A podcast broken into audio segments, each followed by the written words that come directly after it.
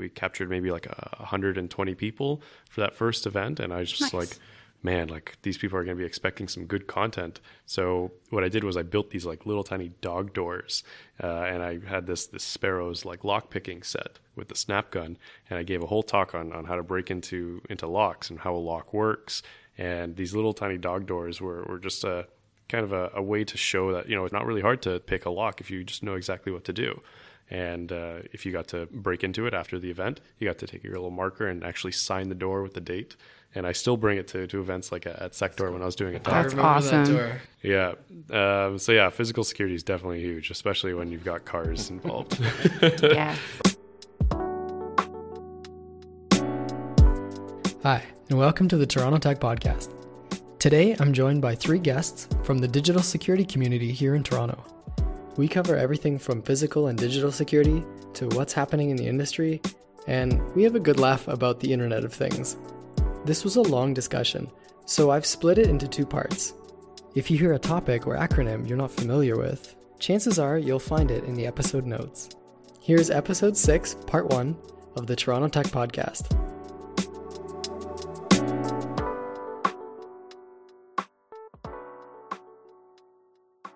Today, I'm joined by Brian Bourne from Task, Nick Alex from DEF CON Toronto, better known as DC416, mm-hmm. and Ophelia Chen from the Toronto chapter of the Open Web Application Security Project, better known as OWASP.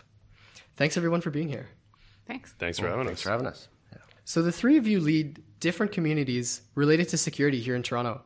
And from attending some of your events firsthand, I see that you guys put on a very different kind of event. It's a different kind of community. I'd like to take a few minutes to have each of you introduce yourselves and your community and tell us how you got started and what you're all about. Sure. Uh, I'll, go first. Uh, uh, so I represent TASK, which is a the Toronto Area Security Klatch, which is what TASK stands for. Um, we came up with that. I guess 2006 was our first event. At the start of 2006. Um, and we've been running more or less consistently every month, uh, with the exception of December for obvious reasons. The last Wednesday of every month from 6 to 9 p.m. And generally, the format is we bring out two speakers. So, first speaker will go, then we'll have a short break, maybe a sponsor message, and then a second speaker. Our November event was over 200 people. Our August event this year was over 200 people, which is, I guess, strange at a summer event. It's that big. But um, generally around 120 to 150 each month. So that, that's task, and it's uh, all security focused. It's awesome. Uh, I'm, I'm Nick. Uh, I actually was one of the founders of uh, DEF CON Toronto. Uh, before it was called DEF CON Toronto, I, I started a, a little meetup called the Toronto Ethical Hackers Club.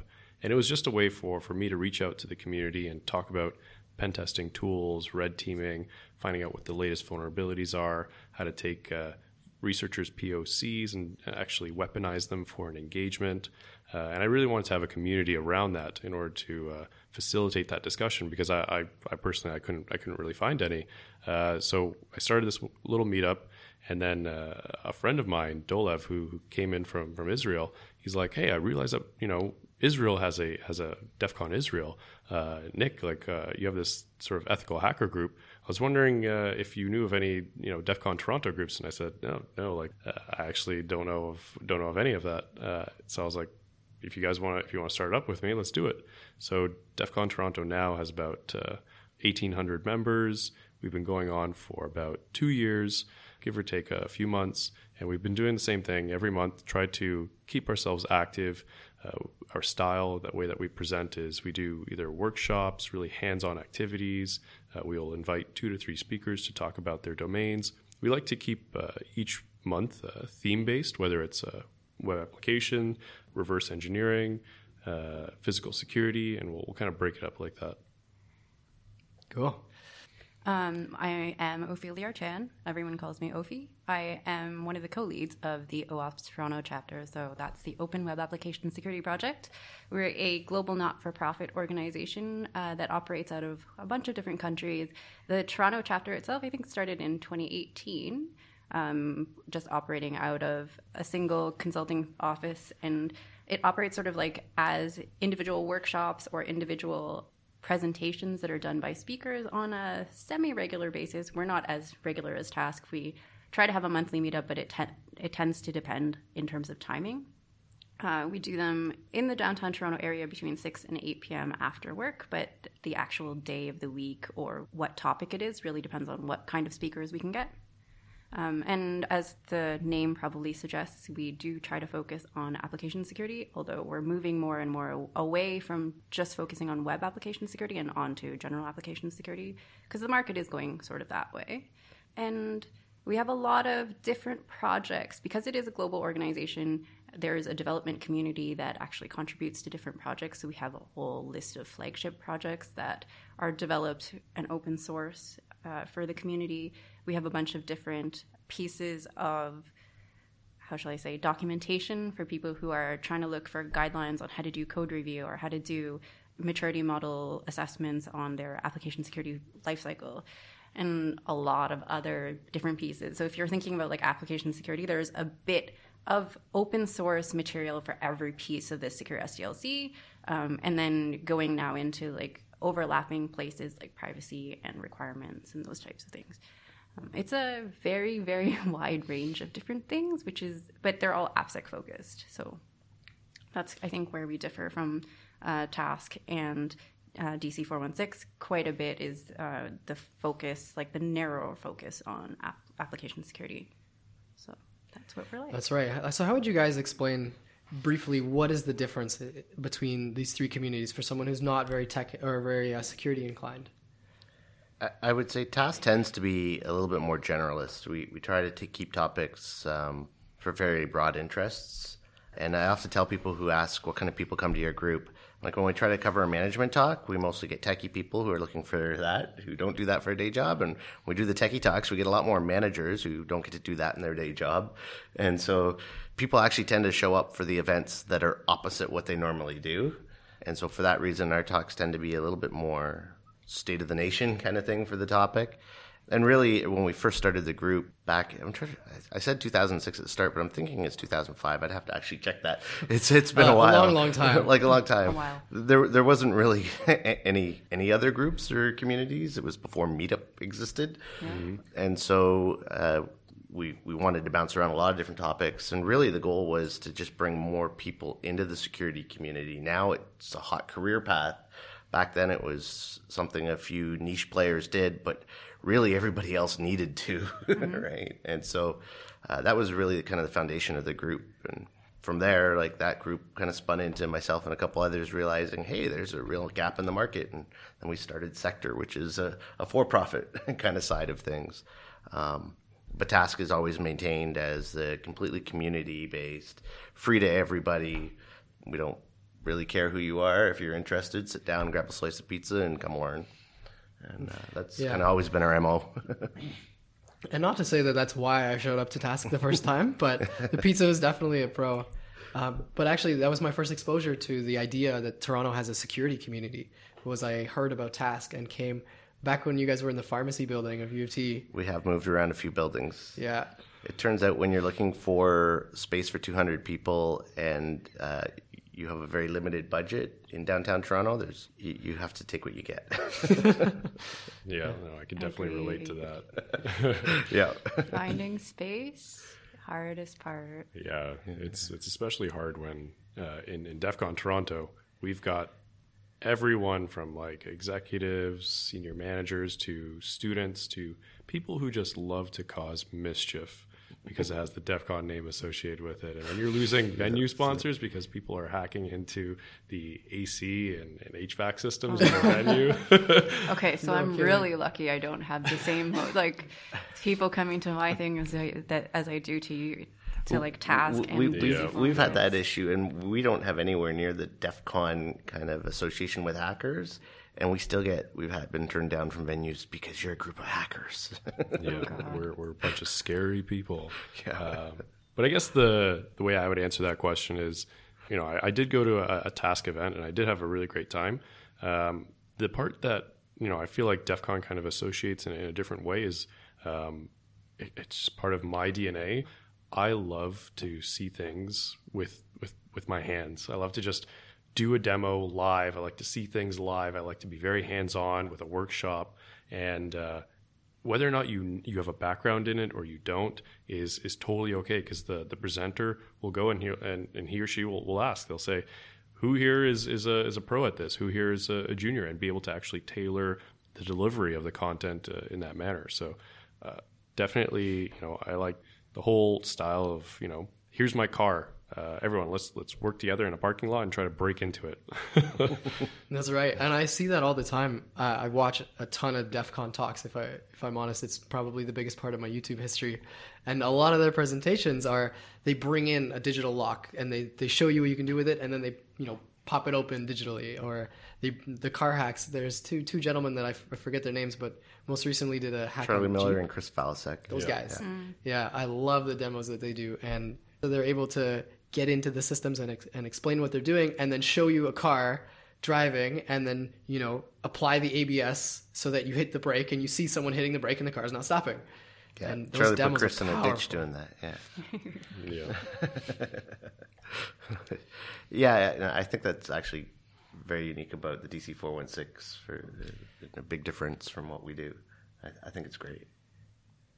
I think I already talked about our area is like AppSec. So a lot of security tends to focus on like either governance or the infrasec- infrastructure portion or like uh, threat intel and those kinds of things. Like they're the sexy areas, right? AppSec's really kind of a very people centric part of the security industry, and a lot of people don't like dealing with that portion, and it's also fairly new in terms of just the amount of budget that's allocated towards application security. So we've been doing advocacy for AppSec for years, at least 10. Like I've been in the industry for 10 years and I think I've still I'm still explaining cross-site scripting to people. So in in a sense the focus on that one topic is um, interesting and I think is the the key differentiator. And we also have a lot of like students in our area and a lot of like governance people in our area that maybe you guys don't get as much of in general.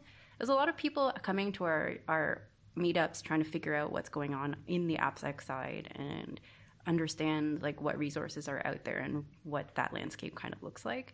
Um, I think they're just like there are some places that are just getting into it that are kind of looking to figure out what's the difference between like different tool sets and um, that's one of the places where they can have some sort of conversation with a relatively small group of pe- people i think we have 30 to 50 people per session usually. So it's a little bit more intimate than task with the 200 people. Yeah. Um, so you can really get into some of the details and you can talk to people from different areas and different places. We do get a lot of students though. Like lots and lots of them. Because the schools are actually trying to get into the AppSec space but they're not there yet. I mean they do pen testing courses and that's pretty much it But I, I think students coming to all, all of these different communities is actually massive value for the security community and profession in general. I think so. Uh, I, I can, you know, I'll speak for Task here, where I, I know for a fact many students who have come to Task regular have ended up with employers who regularly show up at Task. Um, and that opportunity to interact at the bar after and all the rest is quite substantial. I, heck, I, I know I've hired from people who attend at Task regularly, and, and I know a number who have. So yeah it's a great way for people to connect with the community, especially the keen students. It really separates them from the rest of their class. Yeah, yeah, exactly. And only now recently I've started to ask in the interview questions like, what do you do when you're not studying or when you're not, you know, currently employed and, and you know, working on your projects? What do you do at home? Do you have a home lab? What communities do you get involved with? What, what open source projects do you contribute to and commit to? And uh, every now and then I'll hear OWASP or, or Task, and some people I've, I've hired, you know, because I, I know what they can do straight out of DC four one six. So it's it's that it's that level of passion that you can't really you can't teach. Yeah, I I mean, we ran the career- career fair at Sector, and you know, we had a couple people asking different ways, like, how can I connect with employers? How do I separate myself? Have you gone to any of these user communities? Because, like, at the start of task, every task meeting, we ask who's hiring. I don't think there's ever been less than eight employers in the room hiring. like, go talk to that person at the break. They're hiring, right? But if you don't leave the house and you don't come to the communities, you don't meet them. Mm-hmm. Yeah, that's that part of the events always really takes the pressure off for me, especially when I was a student coming to task. I was like, oh, there's security professionals everywhere that I look. I'm just a student. I'm only learning what a, how to do a buffer overflow. I'm only learning about these concepts, and I'm surrounded by people who do it professionally. So the ability at, at the end to have a, a space where you, the pressure's off. It's not a presentation. It's not someone at the front of the room and you standing up and asking a question. It's at the bar over a pint, and you can just walk up and say, "Hey, uh, your talk was amazing. Uh, I, here's my situation, and I'm interested to hear more, or I'm interested to connect uh, when I graduate in, in May." You know. And for the most part, everybody in the security community is pretty anxious to share their knowledge and help somebody else forward. Yeah, I agree. People don't seem to know that, so I, like I think job number one is just opening up to people and saying, "No, I will talk to you, but so will the, all these other 500 people who you meet at all these other community events." Um, you'll run into the like one percent of assholes, but like for the most part, the Toronto commu- security community is amazing. You just have to open your mouth and ask them, right? Yeah, that's something I really got as I'm not in the security community. I work as a dev, but one thing I really see in the security community is that willingness to mentor somebody, and all that you need to do is ask. And it's I've seen it so many times from different security community members that I, I see that it's true, and I, I I honestly wish that every community was that way, that just welcomed people who were willing to learn but didn't yet know everything. Yeah, exactly. And and being a dev, you probably know exactly what it's like when you've got your your, your security engineer coming in and saying, "Hey, Sergio, you kind of uh, wrote something that's not really secure here, buddy," and and always kind of bring you down, bring down the the IT community or the admins, and say, you know, this isn't secure, and trumpeting away their their sort of audit and compliance regulatory checklists. And it's, and it's at that point when when I realized like these guys they have you know being a dev myself like I wasn't 100% security coming out of it. I actually have a uh, a DevOps background. I kind of transitioned into uh, security just because I was so uh, I guess enlightened or uh, bewildered by the amount of power that you know uh, a security professional really has and just the knowledge alone of how these networks and endpoints and applications function and work and the little vulnerabilities um, that kind of uh, was you know when being a dev when you think you can just control the whole world being able to build the next super application or the new website uh, of the future you kind of feel like you've got all the power. But you know once you look at that security community it can be very daunting. You know you have a bunch of people sitting around trying to break your application constantly just to make a name for themselves or you've got people out there who will break applications to make a buck. I really wanted to understand what that whole community was about and uh, just wanted to dive in you know head first And did you have somebody that like reached out? You reached out to this kind of start you? You, you join a community to. Um, so actually, the the person who was the very first professional that kind of got me into the security community uh, was was Laura Payne. Uh, Oh yeah.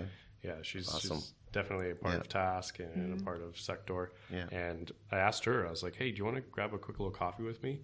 And because I, I know that she she was working at BMO, uh, still is like doing phenomenal stuff in the industry, uh, and I know she's helping out with a lot of communities. And I was just getting into the security uh, space, especially you know from a community standpoint, where I started up this little you know pen testing uh, meetup.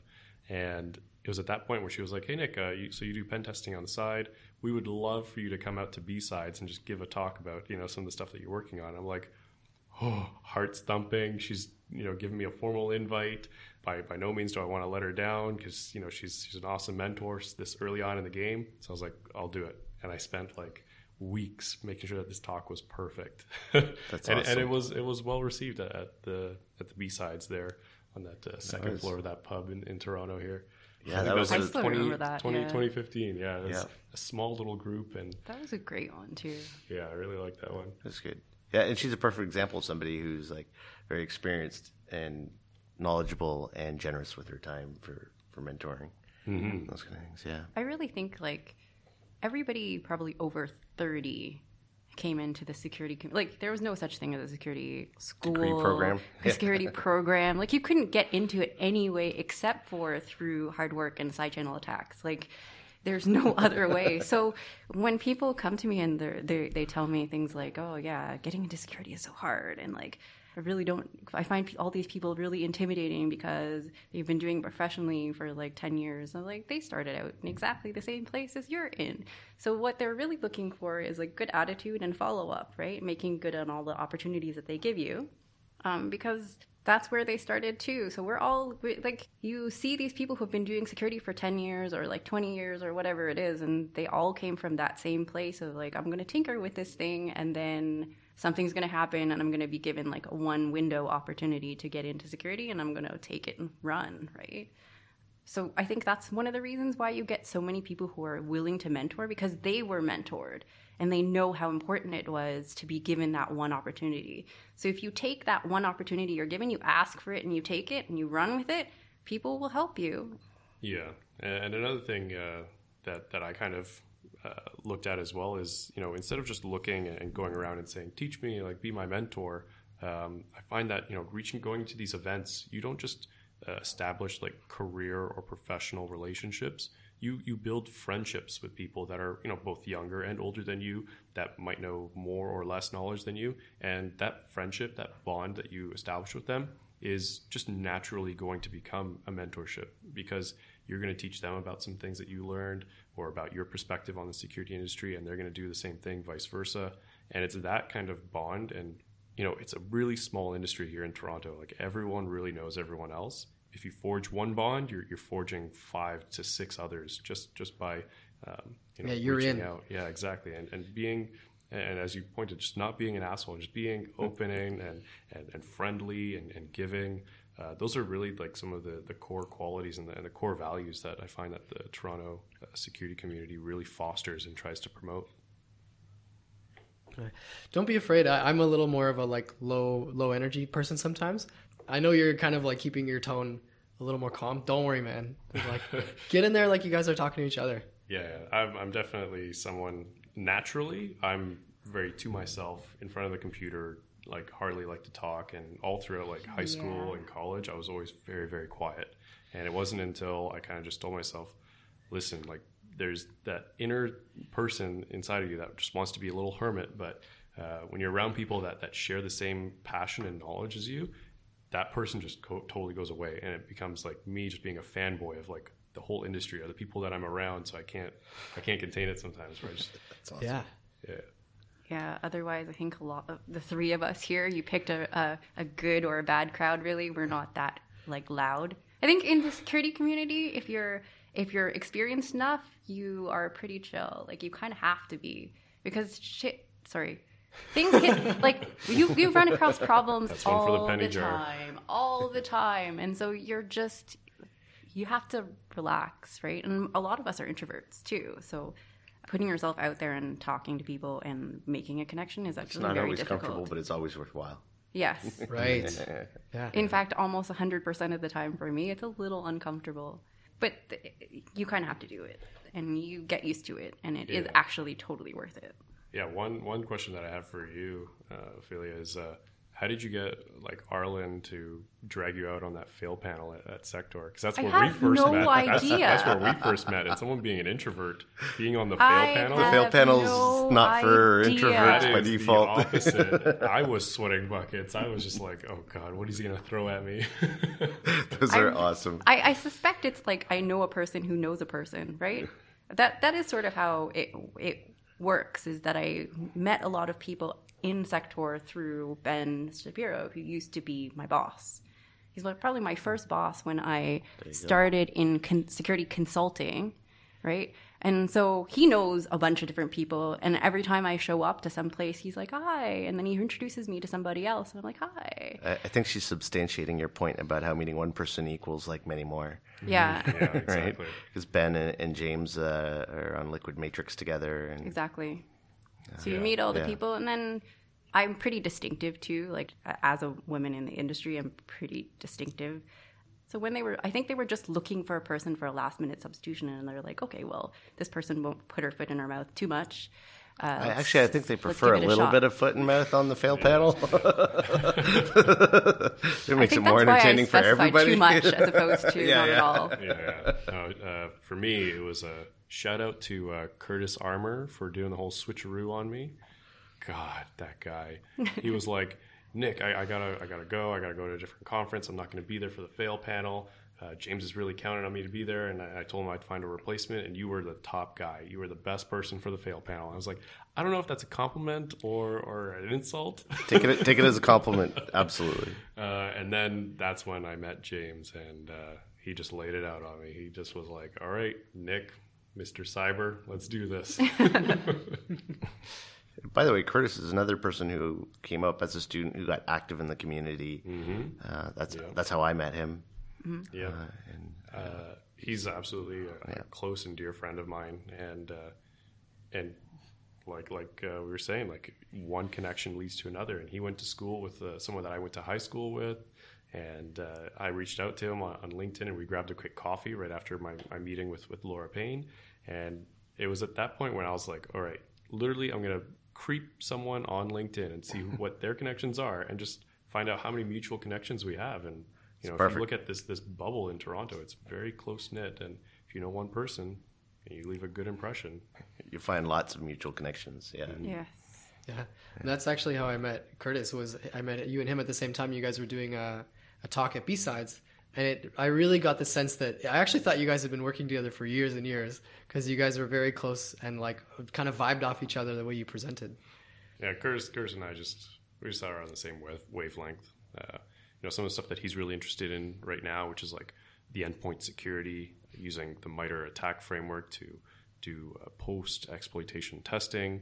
Uh, that's something that I'm you know a huge fanboy of right now, and I'm actually building platforms on the side to really help out and, and give back to the to the community by open sourcing this technology. And Curtis has just been nothing but a a force multiplier, an enabler, someone that you know constantly shows me the latest tweets, the latest uh, researchers, uh, uh, white papers, and just really helps foster some of my research and my development in that space. So you'll really start to gravitate towards certain people depending on what you're really passionate about in this industry. And Curtis is definitely one of them. Yeah, I really get that sense of community from you guys. Yeah, yeah. You thought you were reaching out to competing communities, and it's totally the opposite. Um, there, we're all just servicing much, the community different ways. There's too much need for people who are decent at what they do. We can't afford to compete. yeah. yeah, there's no competition. Everyone's like working together to the same ends. I actually have a question for, I guess, all three of us, really. but, um, I, I was having a chat earlier this week with someone from Ontario Economic Development, focus on tech economic development um, which kind of raised some interesting questions about what would be the best things to do to help drive more economic development in this area, specifically cybersecurity in Toronto. What do you guys think is missing in the community? Like, what would help people develop skills here, bring more jobs here, build the community even more? Yeah, it's, it's kind of an interesting question. Yeah, so I, I, I probably don't have. Uh like the the answer, but I do have some some ideas. So there's I, not a silver bullet to this question. Yeah, exactly. Sure. um, but uh, I recently had the opportunity to actually uh, go to, to Israel to Tel Aviv to check out what our operations over there was was doing, and uh, it's just a different sense in Israel where you've got the schools, the companies, and the government you know, all they working culture together. Of security, though. Yeah, they yeah. do. It's, it's, baked into them. It, it is one hundred percent. Um, but the one thing that I definitely saw was that the government and the companies were one hundred percent invested in the next generation. So all the after-school programs, you know, going to like, uh, you know, grade schools of like, you know, individuals in grade six and grade seven, where they're given, you know, the opportunity to learn cybersecurity as an elective Look, we don't we don't have that here. That's awesome. And uh, yeah. being able to foster that after school program. Um, Brian, you and I were talking before the podcast about you know robotics and how yeah. that was something that we're both really interested in. And, and, I was a part of the robotics team back in high school. Um, I wish I had some sort of like cybersecurity, you know, ethical hacking uh, meetup or, or, or, team that I could be a that was, part of. That was age appropriate. That was yeah, yeah that was age appropriate. That was facilitated by companies and the government um, to really foster that next generation. Interesting. It, it, it's funny. I, I was thinking also it's the talent development problem as well. Like my answer was was somewhat similar when I was asked that question. Uh, I know, like from a switch hats from totally community to sector here, because despite being a for-profit business, sector is very much about supporting the community.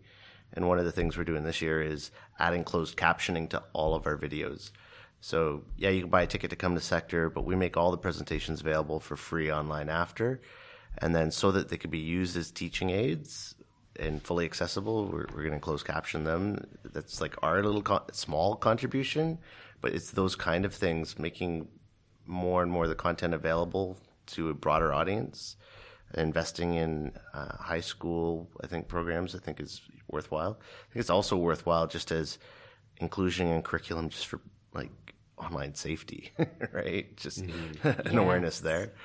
But yeah, to, to develop the talent pool, I think is really key. Yeah, because uh, you know we're we're definitely challenged as an industry to you know to find you know new and upcoming talent, and you know there's just not enough people out there. Um, as as you can look at a lot of the the stats out there, and everyone's saying find the talent, find the talent, but you know you have to take a step back and say, well, if there really is no talent, then we got to start developing them and, right. going it's back and creating them. the talent. Yeah, yeah, yeah, exactly. You know, yeah. and there's different things you can you can do to, to support that. I, and one of them is about security capture the flag events, CTFs. And I mm-hmm. remember I didn't even hear about the concept of a CTF until I was in my last year of high school, and then I never, I didn't find out about one that was actually happening until I was in, I think, second year university. It was the first time I found out about one that I could actually go to, and it's a lot of work to put an event like that on. But I'm surprised that there's not more of that. It's mostly people doing it in their copious free time right now. So that is the problem with not having official sponsorship and um, funding for those types of things, right? So I talk to my dad about this every once in a while, and he's in the tech field, but he's in like he's in software development, and they have the same problem as finding good developers. And it's just I think we're both in agreement that it is a problem of like there's only so many people who are good with technology in the world and so that percentage you have to maximize capture of those types of things mm. and it's the same like he likens it to hockey which is exactly the the model that is being used across like the worldwide over That's to right. uh, maximize the talent capture in any particular field we have it for sports all the time um, but we don't have it for tech which is funny so if we wanted to maximize sort of the um, the number of people who are entering the science and te- uh, the science and technology stream and then also develop the talent in like various areas we would really need to have something like hockey mm-hmm. uh, the hockey equivalent for like children right they start doing the lead up to like playing hockey when they're what like just old enough to put on skates yeah, right? The whole Timbits. Exactly. right? yeah. So so why we don't have anything like that for uh, tech when kids that age are picking up their parents' cell phones and looking at, at them? I'm not quite sure, but that's probably because the people in technology, even the people who are doing technology themselves, don't teach start teaching their kids that young. Well, so, I, I, was going to bring up like the we were talking about first robotics before we got started here. Mm-hmm. They do start really young with first first junior Lego mm-hmm. league, and then it moves to Lego League, and then to the high school. You know, 140 robotics, pound yeah, kind of robots. Yeah. Mm-hmm. So, so there's a little bit of opportunity there. It's at least grade school level that and that, that stuff is pretty amazing. Yeah, and what you're looking at right now in the industry and what it's trying to do and in the community is, you know, you've got, you know, movements like the Hour of Code, mm-hmm. where you're going to these schools and, and, you know, taking an hour out to teach people how to program. And, and that initiative is being, you know, pushed down, you know, from, from the very top from, you know, I think the Prime Minister and mm-hmm. Barack Obama wrote some of their first lines of code during the Hour of Code. That's awesome. Um, and what, what we're looking at uh, is maybe facilitating uh, something similar to that, which is like the Hour of Security where we can go in and, and teach some of these kids. All right, so you built a little web web application, uh, and you know kind of you know your basic HTML and JavaScript and how to run a small little Tomcat or Apache server. Um, let's let's break into it. Let's see what it, what it takes to crack this sucker open. I'm sure kids these days, you know, it's this whole generation born on the internet. Mm-hmm. They they would love to harness. They've that. been picking up an iPhone since they could chew on the corner. Yeah, yeah, exactly. exactly. they they have this deep, deep passion right now with the internet and with technology, and they're all craving this knowledge, and they all feel like it's some forbidden, you know, crazy hacker elite skills. Um, but you know, if we can tap into them, you know, at an early age and, and show them just how easy it is to apply some some very basic knowledge to the security industry um, through stuff like the hour of code or the hour of security. uh, I feel like that's at least a, a good start in the right direction. But you know, bringing up your point in Canada to try to foster something you know to the equivalent of like a hockey community uh, with like the security equivalent, I feel is a is a, is a very good optimistic view. There are some ingrained things. You talk about Israel, and I mentioned like it's ingrained, security's ingrained to them. Hockey's ingrained to us here. but, but and, and on the flip side, I mentioned this uh, also like because we're, we're actually the opposite as a country on the security side. Like we're the country that outside of a major city, you don't lock your doors, Yeah. and you can't understand why anybody would want to break in uh, or take anything from you. And um, from a cultural perspective, we're just not as paranoid as maybe our neighbors to the south, uh, and we don't have nearly the regulatory demands. And so It's also a there, there's some the reg- cultural gap there. the regulation is a cultural thing. We don't want to be highly regulated either. Agreed. Right. Um, and I think the other place that we have room to grow in terms of like maximizing uh, our potential is uh, in doing better like guidance for people who want to get into the industry. So there are people who are highly qualified who are like, how do I get into security? I get this question every OWASP meetup. And I get this question from um, I think one of my friends did a uh, did a presentation for CultureLink, which is that uh, not for profit that talks to new immigrants and tries to do job placement for them. And uh, I they, think uh, CultureLink's trying to create a focused area on cybersecurity. it's now. because Yeah. of it's they were tr- trying to do that, and then it was partially because of the presentation that we did uh, that my friend took to them. That was basically about how do you like I'm this, how do I get into AppSec? And I was like, here's the thing that I keep getting asked, and you you're basically asking me like, how do I become a surgeon? I'm like, a surgeon in what? Right? And so I put together uh, the OWASP chapter, like the volunteers and the two co-leads put together a presentation that was basically like, here's the NIST cybersecurity framework, and here's like a bunch of different paths, and here's how people usually get into the industry. Start with like this stuff, and then go from there. And I think if we did that for like new immigrants who are trying to find jobs, who are highly qualified in sort of some things, but are having difficulty sort of breaking into any kind of industry, they don't realize that security is an option. And yet we're so like system admins who have some kind of background who are interested in some kind of job are just like, I don't even know that I can go find a security job. I don't even know I can apply for these things. And then the people who are currently in the industry who are trying to get over, who are just like, I need that one opportunity because I can't, like, I'm HR firewalled at this point. I can't go from one place to another because I don't have the credential and I don't have that, like, that opportunity. Cert, yeah.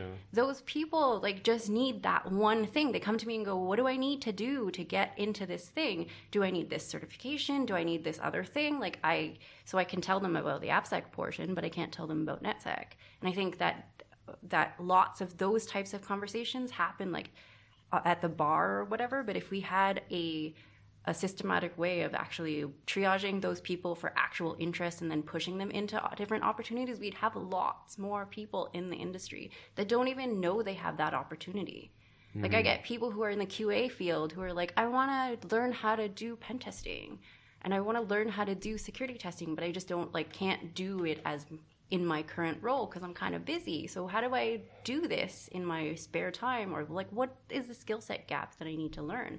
And I guess this goes between like people who are passionate will figure it out really quickly, but our industry needs a lot more than just the top passionate people. Exactly. Right, the top passionate people, like if you can't figure out how to type Kali into YouTube as a starting place, Some people actually mean, don't right? know that they can find YouTube videos. like, like you know, there, there's a walkthrough for everything on YouTube. Yeah. You just have to like put a little effort into to doing it, or going to any one of these community events or workshops. Yeah, Right. I, I would argue that they're they're already off on the right start by by asking you that question. Yeah, if at they're an asking event. you at an event, they're already Right. stepping out way more, more than most. Yeah, like that. That's the that's the first thing that you should you should be doing. Right? Is uh, if I wanted to become, let's say, a surgeon. Right? I'm in security now, and I want to become a surgeon.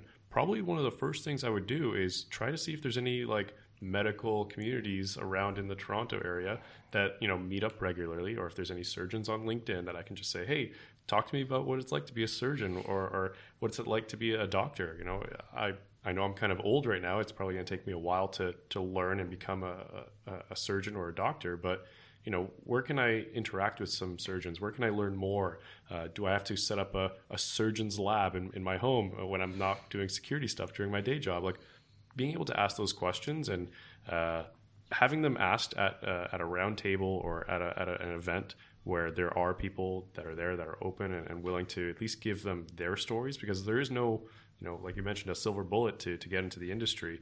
Uh, everyone's going to find their own approach, but I definitely agree with you that that is something that uh, us as a, as a community really needs to do a better job of is how do we um, include those different perspectives you know i would love i would absolutely love to bring on someone who's interested in security into my team that is a, a, a history buff who has learned everything about every single war that humans have, have engaged in, in the past and be able to take that knowledge into something like threat intelligence and, and pen test engagements and to be able to use that, that art of deception uh, in, in, in security audits or in even from a blue team perspective.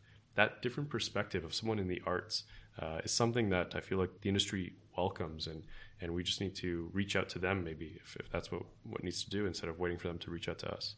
I think that's the part like that to answer your question about how we how we maximize instead of how we like we are already capturing people for the most part i think who are who like are passionate, highly passionate and, yeah. um, and motivated right so then if you're talking about maximizing the p- talent pool then you're talking about capturing the percentage that doesn't even know that we exist and doesn't necessarily have a passion for it so because yeah on the pen test side there's all sorts of sites out there that'll teach you through all sorts of mm-hmm. tutorials and mm-hmm. like nicely staged and but yeah, you have to have that self initiation, and so we need to reach beyond the people who are all self initiated yeah. and, self passionate. Right? And some of them are not trivial to get into. Like if you're interested beyond pen testing in like certain parts of governance or certain parts of you're like that kind of person, yeah. or you're like interested in AppSec, it's not a trivial thing to get into DevOps, devs like uh, AppSec because it's so like people centric and like you have to understand organizations and all this kind of stuff. I talk to students who are very, very interested in security, and the, the stuff that I talk about in terms of AppSec just blows their mind because they're just like, I didn't even know that you could go to an organization have so many problems between like the 15 heads between you and your CEO at a Fortune 500. It blows their mind, and I'm just like, that's because you've never worked before, but this is the co- type of complexity problem you're having with like people centric type activities. And so when you're talking about AppSec, you're in getting farther in the field beyond like very basic, like I'm going to run a code scan tool and do some stuff. Then you're talking about really interesting like complexities that you do get in networks, but they're more accessible because you can run VMs or whatever. But you can't run VMs of people, right? It, if we so, when so how we does do, it, how do we as a community reach beyond our community? Because that's or, really what we're talking about. Yeah, like, exactly. Like, what so. what are uh, like my question is like what are we going to be doing next year to not just you know continue to host these these events but what are we going to do to like better not so much like advertise it but how do we do like a better job with doing that community outreach to the surgeons to the students to the managers to the people that are you know not even remotely close to the tech industry and, and get them engaged or at least get their eyeballs on stuff that that we're doing? I think people are doing it very ad hoc right now. I just talked to um, some of my clients from my professional life are in the financial industry and they've actually started programs to go to high school students and talk to them about security and the different pieces that they're doing. Um, a bunch of the women in tech groups that I am talking to are cross functional. So you get some people who are from different areas of the tech, tech network just sort of talking to each other about the various mm. aspects, and then they'll do different presentations as well. So there are a lot of places where we're cross functional in certain ways. It's like we could, I think it would be easiest for us to just go talk to our neighbors, which is the the, the, the adjacent feeding, communities. Yeah, the right? feeding like pool. The, the so we talk a lot to like developers because they're the feeding pool for AppSec, and they're actually the what is the recipient of all the AppSec kind of activities anyway. So the outreach is mostly towards development teams. But like NetSec is also similar. You have very like you have the SOC people that you work side by side with if you're in threat intel anyway. So reaching out to them is really not that difficult. They sit beside you. Um, and then the same thing for like people who are in the security sysadmin and their, their sysadmin counterparts who are like doing the other stuff. I think those re- outreaches would be super easy to do. We just kind of have to do them. Mm-hmm. Well, hopefully this podcast helps get this message across.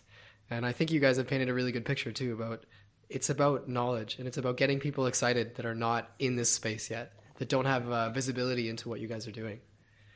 Yeah, exactly. And I know one thing that DC 416 definitely wants to do is uh, in, in, the new year is set up a, a CTF that is I'm not going to say like dumbed down, but a really easy, you know, low bar to entry CTF that you know has a, a kind of like a hockey sports announcer kind of vibe to it, where you've got a roundtable of you know professionals that are going to be doing live casts of of pretty much students and people who don't know anything about hacking, forming these small little teams that have an afternoon to kill and start breaking into into into boxes and popping shells and being able to provide that level of not so much just, just knowledge, but entertainment as well.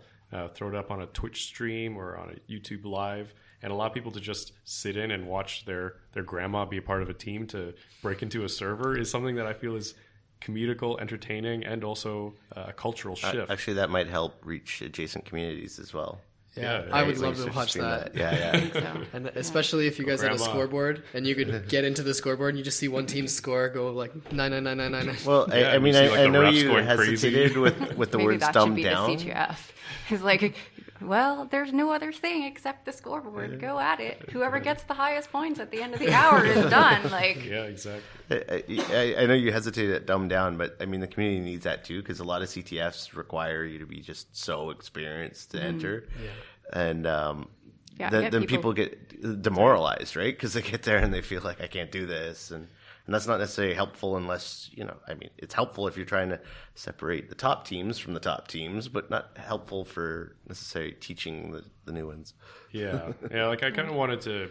and I was playing around with the idea of of just changing around the name and rebranding CTF to something else, like capturing the flag sounds like something like very heroic and, and, warlike. I was thinking of like something like capture the capture the cloth or capture the the little bug that's running across the table. Like just something a little more easier for people to relate to and, and be like, all right, well, like I can. I we can call them workshops. yeah, exactly. So we've talked a lot about um, how you guys got started and the, the the vibe, the feeling in the community of need, needing to have people come in and your willingness to mentor and what that looks like. I want to talk. I want to get into uh, security stuff, like what you guys do day to day, and what you guys are most interested in.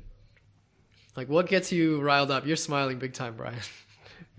because I'm doing. Uh, I'm splitting my weeks these days uh, on some security consulting work to help build some managed service offerings for a company that's wanting to get in the managed security space and building a, a car show. So I'm like, nice. tell us about very, this car uh, show because uh, like uh, a, a, bipolar personality, I guess. I don't know. yeah. So so we're we're looking at hosting a show out at Niagara on the Lake. Uh, at Fort George and running like exotic and luxury cars around following there's a road following the water um, and so right now I'm going through getting like all three levels of government to let me close this road and run cars at speed. And oh, it's wow. kind of like that's awesome. Like not security at all. well, I guess it is if a car goes flying into the crowds. That's kind of like yeah, yeah. physical security. Like yeah, exactly. yeah, that was actually uh, DC four one six. Is that was my first talk at uh, at DEF CON Toronto to try to like facilitate and get the crowd going was was physical security.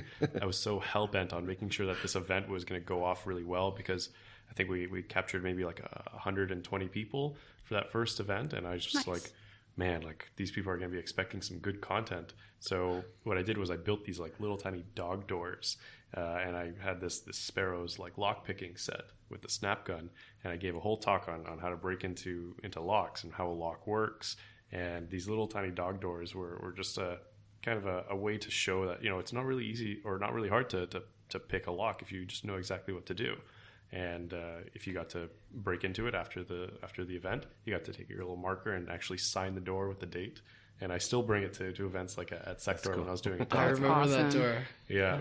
yeah. Um, so yeah, physical security is definitely huge, especially when you've got cars involved. yeah. Well, the good news is we're hosting it in a fort, so that that helps with the cars overnight. Mm-hmm. yeah. yeah. Um, but anyways, so, so my time's kind of split. It, not exactly the answer you maybe expected. all right, all right. So, so now the managed services bit. you might want to focus in there. Yeah. yeah. Is yeah. So so on the managed security services piece, um, I I think we all know what a managed security service provider does today and, and is in market doing. Um, there's, I think, a big gap between what many of them are doing and where the market currently sits in the cloud, or at least move it is moving to. Um, and so, you know, while there's a lot of device management still out there, and there's a lot of virtual machine management still out there, uh, there's also a whole bunch of SaaS out there and a whole bunch of PaaS and IaaS and um, those tend to use a lot of like cloud native tools or tooling, or at least have cloud native tooling available. Uh, many customers end up paying for a lot of this stuff and not having any idea how to turn it on, or not knowing that they should be doing something. I put it in the cloud, therefore it's secure, right? Like there's nothing else to do. Yeah. So that's how it works. Yeah. You, you know, and so I think there's there's a lot of opportunity to help customers with that. Especially, I mean, frankly, you know, when you buy a box and put it in the rack, like generally the box doesn't magically just change. Cloud services tend to change at a, at a rate whether you like it or not. And so I think there's an interesting opportunity there for managed service providers to really add value for a lot of customers who aren't going to keep up. Um, so, anyways, that, that's what I'm working on. Yeah, uh, that's really cool. Uh, some of the some of the stuff that, that I'm working on. Uh, w- one with with with DefCon Toronto, I'm I'm trying to take a step back. I want to make sure that this thing can, can outlive me if I get hit by a bus. You know, God forbid. Knock on wood. um, so we've kind of uh, broken up the, the the meetup in the community into different what is known as tribes.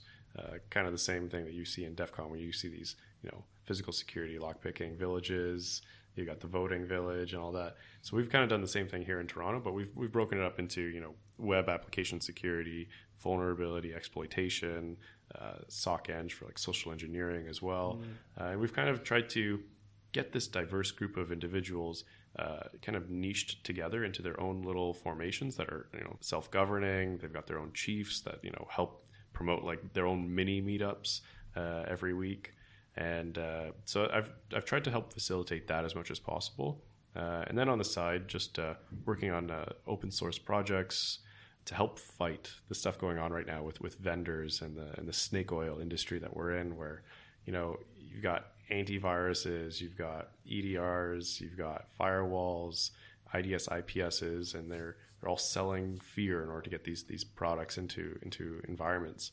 So I'm trying to work on open source uh, tools and documentation and white papers that that help uh, individuals uh, have a have sort of a common testing ground instead of having to go to a lot of these labs and pay you know copious amounts of money for these reports. I want people to be able to test out that their that the security that they're investing in works.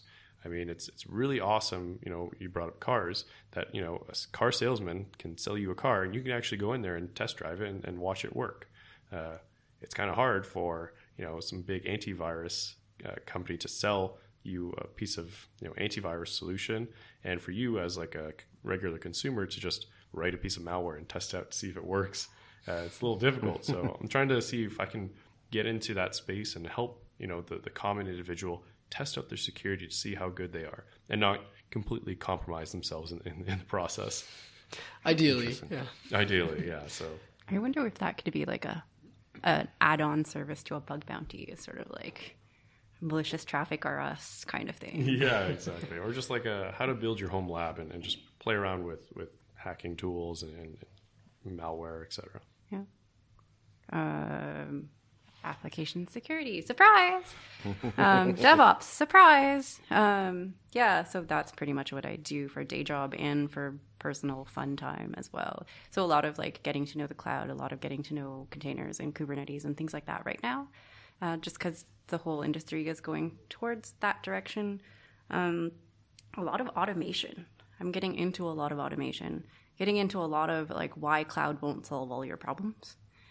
Wow, Discussions? It's hard to believe it won't solve all your problems. Yeah, a lot of like a lot of um, trying to come up with analogies for why shift and lift doesn't exactly work. a lot of uh, analogies for why like auto scaling isn't going to solve your problems, but it might uh, it might bankrupt you. That sort of like fun. No, cloud is not going to solve your problem. And then for the people who actually do know that, it's a lot of like cloud policy and cloud like other types of things related to AppSec, obviously. Um, that's my personal time. My day job, I I help a team run an AppSec program at a financial institution, and then my other part of my day job, because I'm a consultant, is uh, product development and like some business development for my company.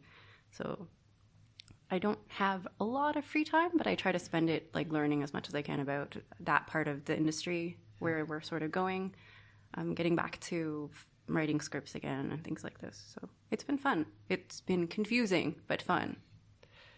You touched on something that at first I, I hadn't thought about, which is that application security is not 100% focused on the application. A lot of it is about developing policies and working with companies to change their understanding of the systems that they have. Mm-hmm. How much how much would you say is is the application side and the network side versus the policy and the company side? So it depends on who you're talking to.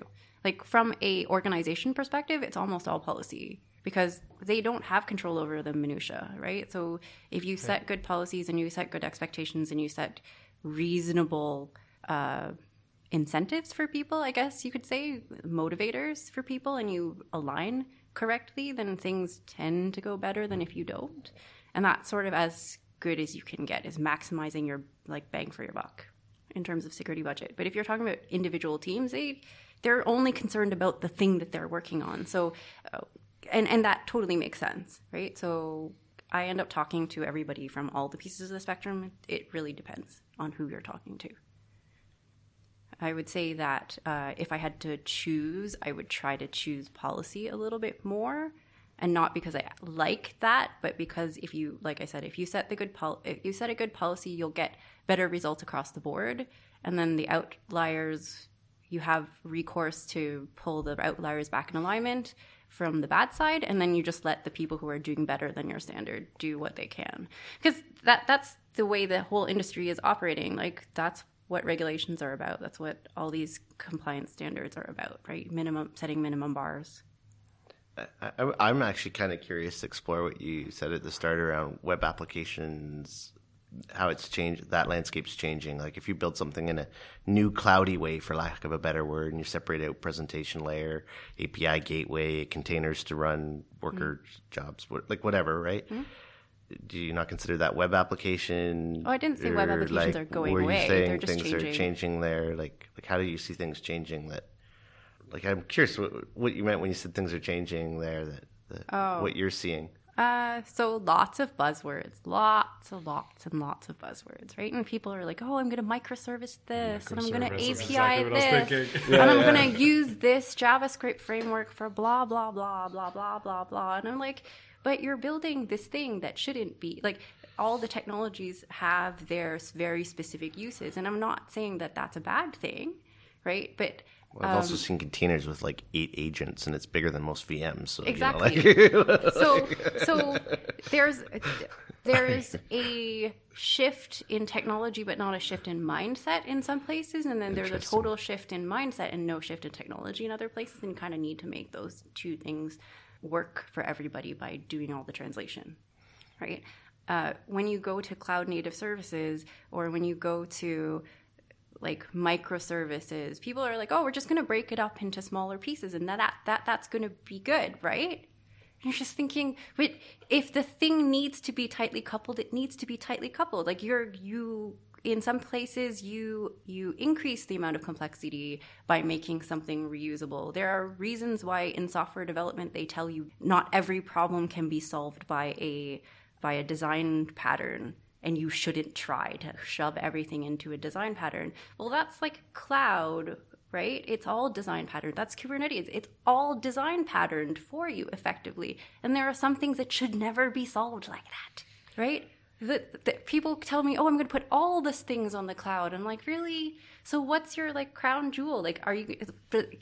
Not everybody puts all the things on the cloud. Pepsi doesn't put their formula for Pepsi on the cloud because that would be stupid, right? So is there such a thing for you? I don't know. Like it might, might not be a thing, but without saying that that's that is a thing, you should probably think about it like one level of detail more, right? So a lot of these things like buzzwords are taking over and people are like everything has to be ai and everything has to be blockchain and everything has to be microservice blockchain like something I, something I've also ledger. been playing a bit in the startup space. If you say blockchain and AI in the same sentence, you got a lineup of investors. It's silly. Exactly, and so I, That's I- why. That's why you guys should join my crusade against the vendor snake oil out there. So I totally get why people Yeah, are yeah, doing yeah. that. And those things have like tons and tons of utility in the right space. Right. And then people are saying, like, I'm going to go to a cloud first strategy or whatever. I'm going to go like with SaaS, with PaaS, like this exact same thing. But then they don't really get the specific impl- uh, implications of that. And then the security people also don't get the security implications of those things either because it's an emerging technology. Right. Yeah. So when you it's- dis- that's a rapidly moving target. Like, Right. It's a huge, and then they're expected to come up with policies that are going to last for like more than an hour. Right? and so that's difficult. It is very, very, it's like a very, very difficult thing when, um, when different parts of your organization are, are rowing in different directions and all of them have to come together to make up the security of your application. Right now you're saying, I'm going to go DevOps or I'm going to go Agile. I'm going to pull in uh, the operations team, who we've traditionally had a very negative uh, relationship with, and then organizations sometimes go, yeah, yeah, it's fine. We're just going to put them together into teams, and then we're going to go agile. We're going to go Scrum, and that's going to solve all of our problems. And I'm like, no, no, it is not going to solve all your problems. And going microservices when you already can't handle this like tight coupling of three different components is going to mess you up completely because now you have 50 different components you have no idea what to do with and all of them are on the cloud and you have no idea what your asset management looks like so now you have you know 600 instances of stuff that are spinning up and down that you have no idea how to Nobody control. knows which ones are critical and which ones are just Exactly. costing It's money. like you've automated you've automated your problem. Congratulations. Yeah. Right? it scales. now, now it can fail even faster now and now harder. Well, well, I mean, one of the scales. tenets is to to fail fast, right? But like not being able to recover is a problem. It's a detail. all of these things are like the whole AppSec space is changing in those ways, and people are some of them are just like we're just going to take this whole stack and stick them into containers and then put them on the internet and then break this component into like three different components and call it microservices. And i'm like oh god. God please no. So it's not all like that. There's tons of people who are very on the ball with it but then there are people they they do a lot of explaining to other people There are Right, people looking for that to- silver bullet, right? Well, it's not really that. It's sort of like if you're not working directly with that, you haven't really thought through the whole implications. And maybe it's just because you don't have the time for it. It's true. It's like that target is moving every hour, right? But then that's sort of why you ask people to help you with it. And that's where the space is kind of currently with us is that we're trying to help people with it, is trying to get at least to the next step. Maybe not to like really, really, really fast moving, but um, the technology changes, the the details change, um, but people don't really change that much. Like you want to get secure code, you're still going to get secure code with the same fundamentals. The the specific pieces like are are details you can find SMEs on, right? But you can't unless you know what your big picture look like. Unless you know you're going to run into all these problems, at least like five out of ten of them, right? Go plan for them before you do it, or at least keep them in mind so that when you run into them, you don't get shocked. Like I didn't expect this to happen, right? So lots of stuff like that, and lots of people are like snake oil, right? They they read the the product pitch from the vendor and like, you're gonna solve all your problems, and I'm like, you're gonna add more complexity to your network. Like, will that solve some of your problems? Maybe, but it's not gonna solve all of your problems because you've introduced a new problem. So, like, that's fine, but I think sometimes people need the reminder that you shift complexity around, you don't get rid of it. You can remove a certain amount because you added it extraneously in the first place, right? But then uh, afterwards, you kind of have to deal with it. So, are you dealing with it? Are you outsourcing it? Like, what? How? How much control do you need? How much control do you want? What visibility do you need? Like, how important is this thing? So, lots of things are just like, no, no, you don't need control over that. Just put it on the cloud. Just, just, just, just put it on the cloud. Yeah, underst- understanding what you do need a little bit of snake oil for, how long that snake oil will be good for, Yes. and uh, um, when you don't need it it is, is certainly harder and harder at, at the current pace of things for, for like the consumers of this technology to understand, right? yeah. And At the average organization. People application security moves i think even like I've not been in a NetSec space, but it, the AppSec space moves really, really, really, really, really quickly because people are incentivized very much to like adopt the latest technology, adopt the latest like new crazy thing because the money's there and because like consumers are are there right? So all the mobile applications move to like what iphone x comes out and the next day there's one. And then people are like did you pen test that? I'm like couldn't even get a device.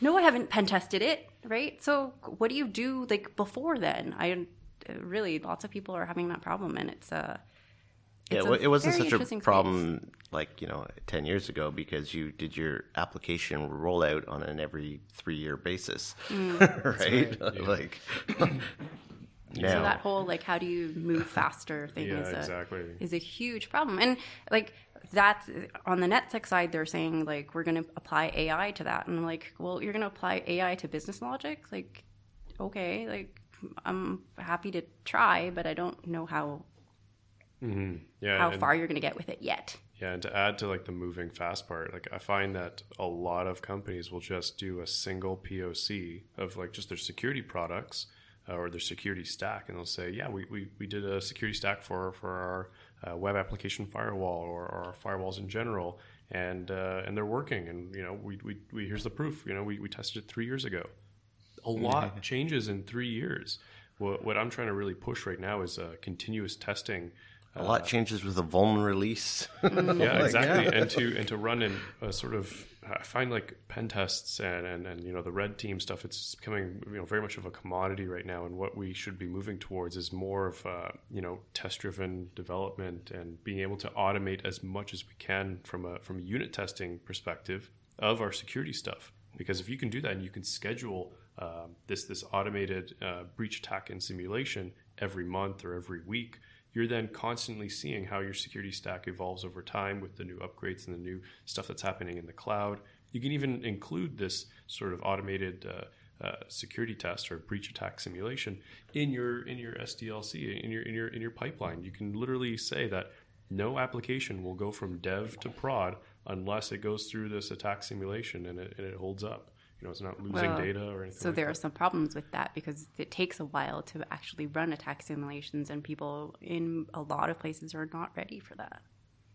They're Yeah. just not ready for it. And then also, Well, how, how long would you say is too long? yeah, I was going to say, you think that they're not ready because Some of of the people- timeline, or because they're not ready because they won't know how to respond to the results or um, a interpret the little bit of results, both. or so if you're talking about like people who are not very mature in the space, but they don't know they they haven't connected all the dots yet to be able to do anything with it. You're talking people people who are mature in the space of DevOps but not DevSecOps.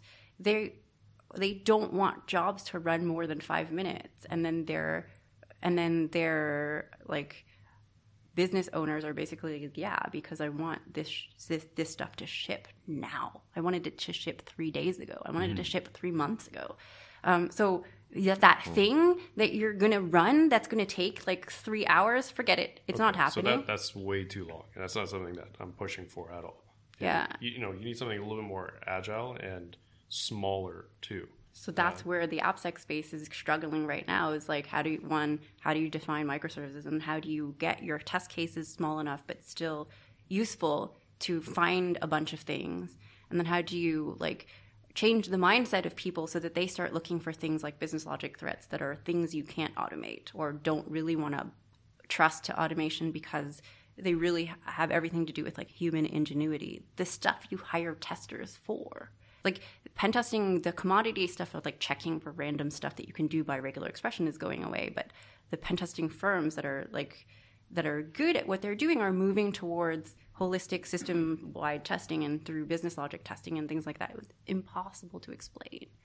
So that part of like how to break up all these security activities into something that works in the dev life, cycle and like so many people are saying we're not going to slow down development. I'm like you guys you're adding stuff to development. Of course you're going to slow stuff down but like there's a reasonable trade-off between those types of things for the amount of security that you want. What that reasonable trade-off looks like is a totally different story mm-hmm. right? If you're talking about like automating test cases you're also talking about like test case grooming and you're talking about like now doing yeah, yeah, testing sure. on your test cases and all this kind of stuff. I, I always believe in that that seesaw of like, yeah, okay, we're going to be slowing down development, but if I'm building an application that's supposed to be secure by design, and my whole company, my whole mindset, my whole team is wrapped around that. I'm gonna have to say, listen, guys, I'm gonna have to take a couple of weight off from one side of that seesaw of convenience and put it down to the security side. It's it's it's a it's a must. If I have to make you guys wait an extra five minutes to you know test out your stuff in in, in an instance somewhere, that's that's the bullet that we all have to we all have to bite, right? It, in a way, yes. Um, so one of the major challenges that I have with the companies that I have is that they're still changing their mindset from like being blockers and being like very gated and like the waterfall methodology to like a next one, right? Not all of them. Some of them are already there. So you can have that conversation with them and you can have that conversation about like, no, guys, we're just gonna you're gonna have to sacrifice something for this. But the the mm-hmm. portion that the portion of the market that I primarily work with that need like that ask for security consulting services because they don't know how necessarily what that looks like are the ones that need to let go a little bit before they before they tighten back up right? Yeah. so if you're on the one hand saying um, you're going to have to sacrifice time but but you're always the blocker anyway there just there's no additional thing you can add right? And then convincing the business that they have to let up a little bit in order to give you give them the wiggle room give yourself some wiggle room and then tighten back up where you need it is a very difficult like mental challenge for people because also because compliance hasn't caught up yet either. Yeah, but So- but to also add to your point, like not everything is cloud ready. Not everything can be agile. There's many many processes like you know management of digital crown jewels and stuff like that that should very much be waterfall based and traditional, and all the stuff that is you know agile and fast moving. Um, I feel like those buzzwords have really sold to those those executives that are really trying to now push all their projects to be agile, to now adopt the cloud because they want that you know that cost reduction, they want Yeah. that flexibility. And But and they- totally understand. yeah, and, and they should know that you know if you're going to be moving that that route, you, you should also si- try to incentivize those groups inside of your inside of your organization to do stuff like, all right, you want to use the um, you know the DevOps pipeline here to release your application, you must have at least I'm going to put a really low bar, but like 50% or, or 30% code coverage at the bare minimum. If you've got no code coverage, then I'm sorry, you, you're just not going to be allowed to, you know, push out using this pipeline. You're going to have to go hire a PM and do it the waterfall way, right? Yeah, and that that requires the business to actually take it very very You, seriously. you almost incentivize them to mature their development model by by saying, listen, you guys need to start adopting the proper, you know, development standards, uh, or else you know face the the wrath of uh, an eight hour or you know a two week you know pen test of your application before you can release. That's where it gets a little bit iffy with people trying to maintain old like some of the old milestones and do new ones is you get the friction. So we're constantly in a level of friction with like different parts of business wanting different things. That that's normal. It's not a problem. It's not unexpected or anything like that. But you are in that area like we are in the area of friction completely. Every single aspect of the business changing its mind, the people like going, you guys are crazy, the technology changing rapidly, the supply chain changing rapidly. Like the whole thing is just a moving, like huge moving target. So, like you can say that from a policy perspective, and that's why I say that policy is important, but that policy has to. Like I said, last for more than five minutes, right, or more than an hour, and it's challenge like it's a little bit challenging to get there. It's a it's a very but just like everything with technology with systems it's a very complicated like issue. Anyway i'm not saying you're wrong. I'm just saying that getting to the point where you can say stuff like that where people have the buy-in to say stuff like that is a non-trivial task. I, I think it's a little bit colored by the fact that you both are working with very large financial institutions. And- and You can get This there much- commentary might be slightly different as you came down market, but um, you can get there a lot faster with uh, with small companies than they have a budget problem yeah, I was going to say there, there's largely a budget bit more risk. and skill pro. Like you know, the big companies they might have a bit of skill gap, but then they go to consultancy. Um, as you come down market, yeah, they don't have budget and they don't have skills, and Yeah, so they tend to prioritize like development first. That you have to kind of be in this space where you're like maybe starting to be from a small to medium business before you start paying that much attention to it. Like the last company that I worked with was a 20 some odd person company when they were SaaS and they had just started paying attention to security because they like people they were going after big fish and that those big fish said you don't have ISO 27001 you Yeah, don't we're not going to work with you until you We're- have yeah at we don't and then they're just like how how much time would it take for us to become ISO 27001 compliant Exactly. I'm like so oh there's always the return on Lord. investment of, Yeah. of adopting that policy and that, that shift. And uh, you know, it, it's it's going to be different for every single company. You know, and I definitely agree with you that the the small to medium sized business will probably benefit the most from from actually including security into their DevOps pipeline. But it's it's difficult. The big companies they want to build it, but they're they're too slow to, to adopt it, and they've got too much bureaucracy to fully adopt it in every single one of their lines of businesses. Uh, and then the smaller companies, they just they don't even care about security. They just want to get that MVP out and, and, and show it to some angel investors, I- right? I, Like, would say that some of them even care they just can't do anything about it they need to keep the lights on yeah, right? yeah, when you have a very limited limited budget to spend, yeah. yeah, Yeah, it's are you going Choose to to hire spend that carefully. one security person, and that's usually what happens is you end up hiring this one security person who does everything. So it's a it's an interesting problem on both ends, like that middle tier where you're where they've sort of come from that background and they are really like very good one with technology is rare, I would say. And those people don't need security consulting, so I don't see them. yeah. I get to talk to them. I get to go to their talks. I get to listen to them talk at conferences, and that's pretty much it. They don't need us. Fair enough. Where did you want to go next? Sorry, No, detour. that was perfect. No, that, that was that was a fun detour. I enjoyed it. I love the passion that came across on that. And if I could, was. if I could rename this to the Tangents podcast, I would. I think that's that's what comes across the best. So highly encourage That was a fun tangent. Yeah. More tangents. So recently, Australia and New Zealand uh, banned Huawei devices from their upcoming 5G mobile networks. And the United States has already banned Huawei devices for government employees too, due to national security concerns. Uh, all of this came after the Chinese government passed a law requiring companies to help with national intelligence efforts. We don't know yet what Canadian governments will do, um, but what do you guys think of this whole situation that's unfolding?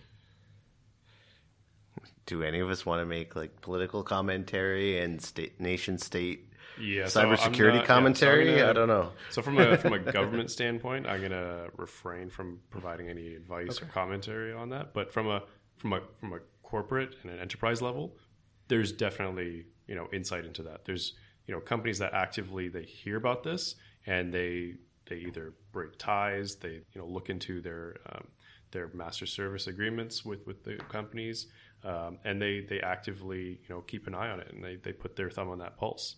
Um, and I and I guarantee Canada's doing the exact same thing. Um, you know, definitely, you know, they're not going to listen to uh, really strong and, and close allies and just say, yeah, we're just going to ignore the stuff that you guys are doing. I definitely see that you know this is something that's The on Five Eyes tend to work together. yeah, Yeah. It's definitely on their radar.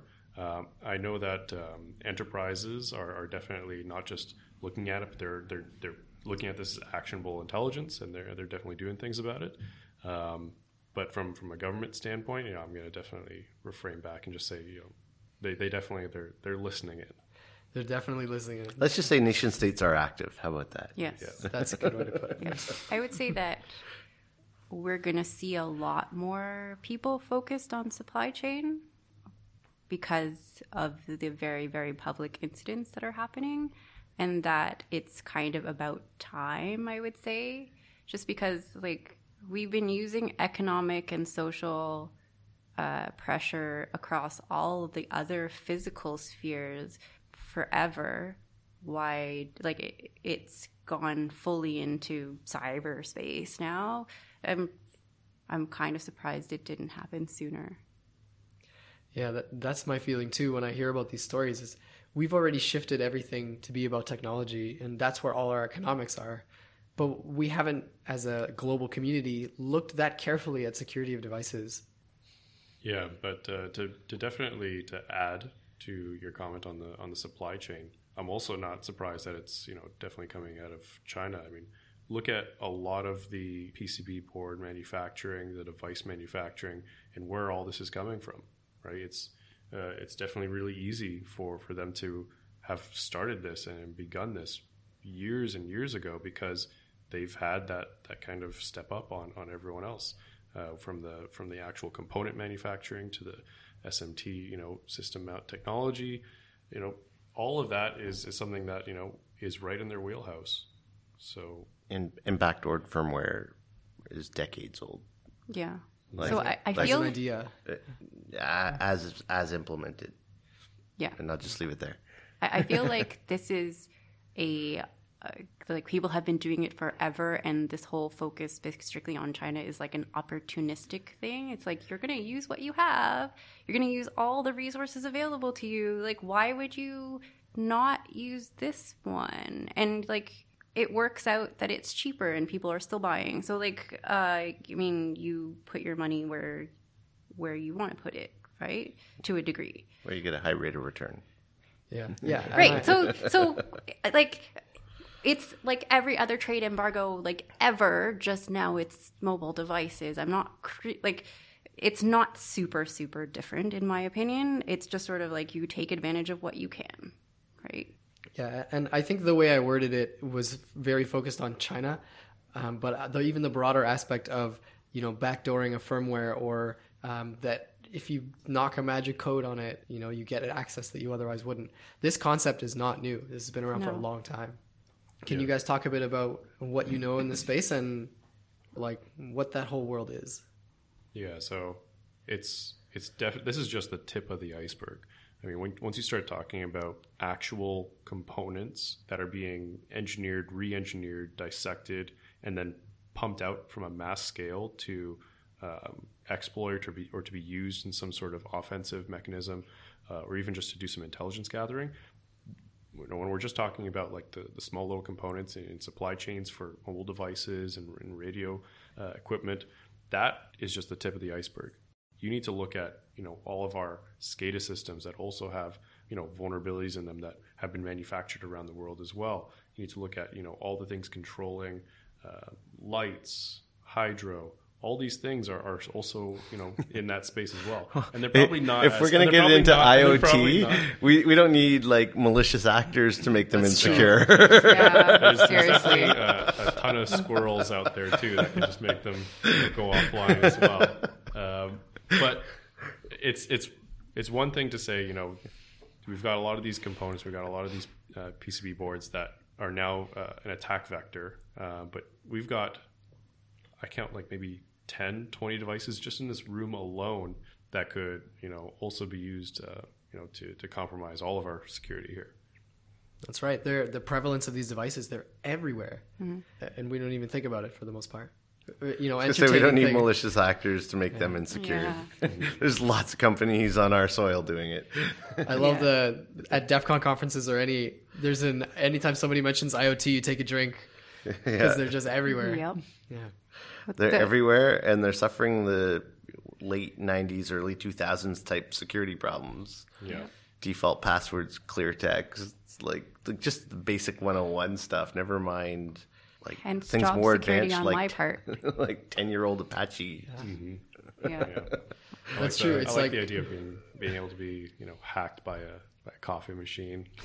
that is that is Or a fish tank. of entry a right fish there. tank fish tank. I haven't heard that one yet. Yeah, the, well, that one was fairly public. Uh, casino in Vegas. A lot of data. That, it was used for exfiltrating the data, Yeah, right? yeah, exactly. that was cool yeah S- slightly frightening and awesome. yeah but yeah I What definitely was the idea? Someone. What was it? What was it about the fish tank that it was able to be used to exfiltrate data? I- I think it was simply that it, it its conversations with the internet were completely unmonitored, and it was the And it had perfect a place to, it to something? Yeah, egress. it was. It's really hard for you to install whatever kind of DLP endpoint solutions onto like a, a an IoT device, right? like how, how do you do that? and then from a network side, like all you have to do is just have poor asset management and have this one little device outside of the the network uh, you know, uh, or network protection, and there you go. You've got the the best port of exit. Yeah, a- and a great place to pivot and Yeah. That's walk right. your way through the network. And some of these IoT devices have very small processors, and some have pretty decent ones. Mm-hmm. Yep. You know, um, you get a Many pretty of them up decent ARM Linux. processor. It's running a Linux, which Well, most they're people cheap understand. now. It used to be what like EEPROM or like something that's just hard coded. You couldn't do anything else with it. Now it's like it's actually they're so cheap that they just put full computers in there. That's Yeah. right. Yeah, Right. It's like before it was hard to live off the land. Now with the current IoT devices, you're you can feast off the land. You're, you're just killing it. Right. yeah, they're they're usually uh, all over an enterprise network too. I mean, Um, my cons- my my home network is full of vulns on my IoT devices, like my TVs, Yes. my Sonos, come at me, bro. Yes. right? Like my my thermostat. Tell me Um, more, Brian. Tell your coffee more. maker, your security camera. The security cameras actually have the most vulns of the easiest exploit of everything. yes. I'm not even joking right now. Oh Yeah. I love the talk that was about a year ago that they, they did a, a survey of a whole bunch of them. They found the most expensive ones were the most vulnerable. Yeah, They had the most backdoors. like it's, it's running some really ancient version of Tomcat.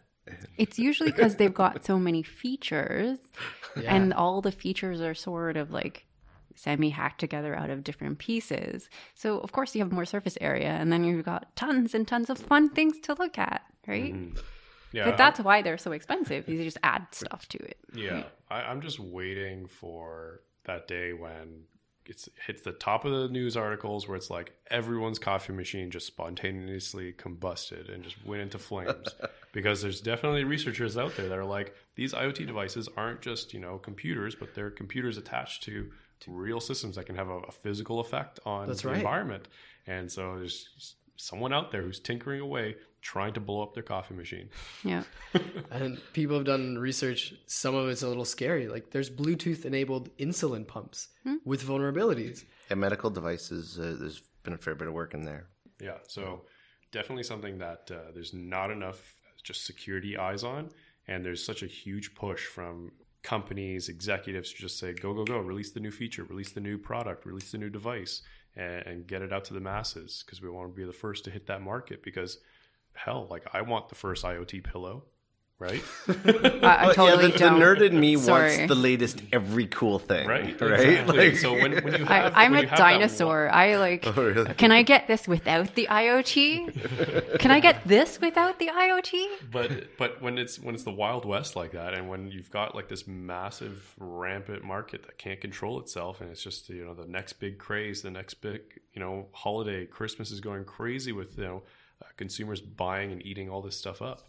Um, it, it's it's because it's so new. Until it becomes a norm when yeah my whole house is iot and everyone else is talking about how everything's iot that's when i feel like security is going to be more of a factor. But right now since you know it's It's already IoT'd from your front door lock to your thermostat to I don't know. I did a press article earlier on sex fridge. toys, right? Like, But- or but it's- IoT, yeah, I feel like, right now it's at like the they're it's all at the there. Early adopter stage right now, right? Like it's just if if we if I were to try to compare this to you know maybe like 30 40 years ago when like maybe only like one of us at this table would have like a, a, a decent computer or a personal computer i Mm. kind of feel like right now you're like the only one with like a decked out uh, iot home Uh, yeah, and I'm probably That's also one of the few people who like scans for vulns in their own. That's true. yeah like if you if you look back at the you know like you know, 30 40 years So, ago so let's talk about like what security tools you have in your network. yeah let's do it Sorry. I think I've shared enough. I was waiting for him to just close it off there.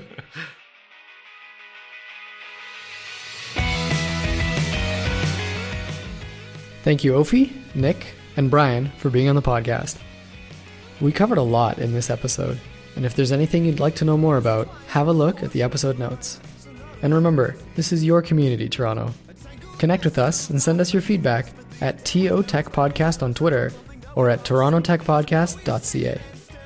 Today's closing features music from a local Toronto band. This is Nomu by Good Kid. Thank you for listening.